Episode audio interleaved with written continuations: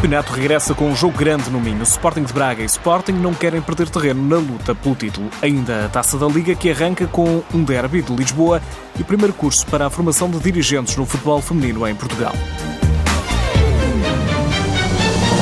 O Campeonato Nacional da Primeira Divisão regressa este sábado e no Minho há jogo grande entre Sporting de Braga e Sporting. As minhotas querem recuperar terreno na defesa do título de campeões nacionais.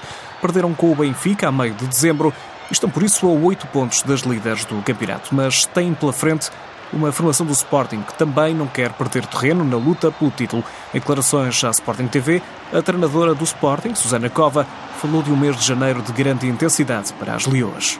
Tudo momentos ótimos para o, aquilo que nós também fazemos aqui, além de ser eh, contribuir para o crescimento do futebol a nível do Sporting. Uh, também contribuir para o, para o, crescimento do futebol a nível nacional.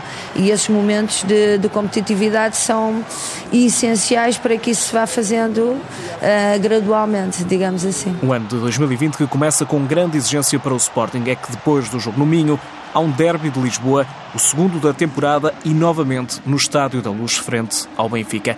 É o jogo de estreia para o Sporting e também para as encarnadas na Taça da Liga. A jogadora das Leoas, Inês Pereira, garante que a equipa do Sporting está preparada. Vamos a pensar é os grandes jogos que nós queremos disputar e é muito importante termos durante o mês de janeiro e fevereiro uma grande competitividade entre cada jogo que vamos enfrentar. O ano de 2020 que começa para as Leoas em Braga, o jogo é ao meio-dia e 15 no estádio 1 de Maio, no Minho. Mas a jornada não fica por aqui. Em A dos Francos, no Conselho de Caldas da Rainha, a equipa que está no último lugar defronta as líderes do campeonato.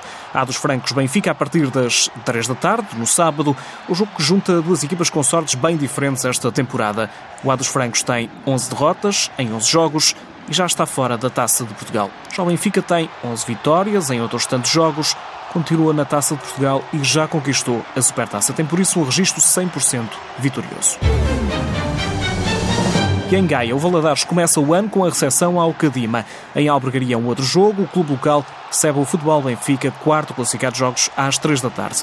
O Alvarense Estoril desta jornada está agendado apenas para o dia 11 de janeiro. É no fim de semana em que começa também a Taça da Liga. Uma competição que junta as quatro equipas que ficaram nos primeiros lugares no momento da pausa do campeonato.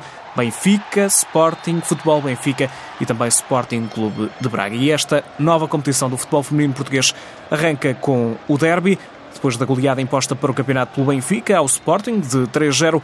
Há agora, nesta nova competição, um reencontro novamente no Estádio da Luz. As Leoas voltam a visitar o reduto do Benfica na primeira jornada da Taça da Liga.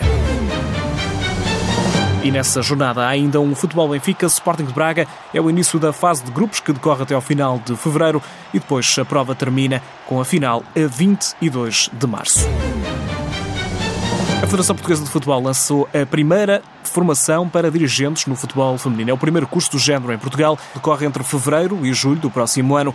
Uma formação para dirigentes na cidade do futebol sobre gestão e liderança. Estão escolhidas também as jogadoras que vão representar a Seleção Nacional de Sub-15 do primeiro estágio do novo ano, entre os dias 6 e 8 de janeiro, na cidade do futebol. A seleção, orientada por Luís Marques, treina com 23 atletas. O Benfica é a equipa mais representada, tem 5 jogadoras, mas há atletas de vários pontos do país nesta convocatória. Clubes representados como o AEF Faro, a União Desportiva da Serra, o Ourique, Lusitano Vilmoinhos, entre outros.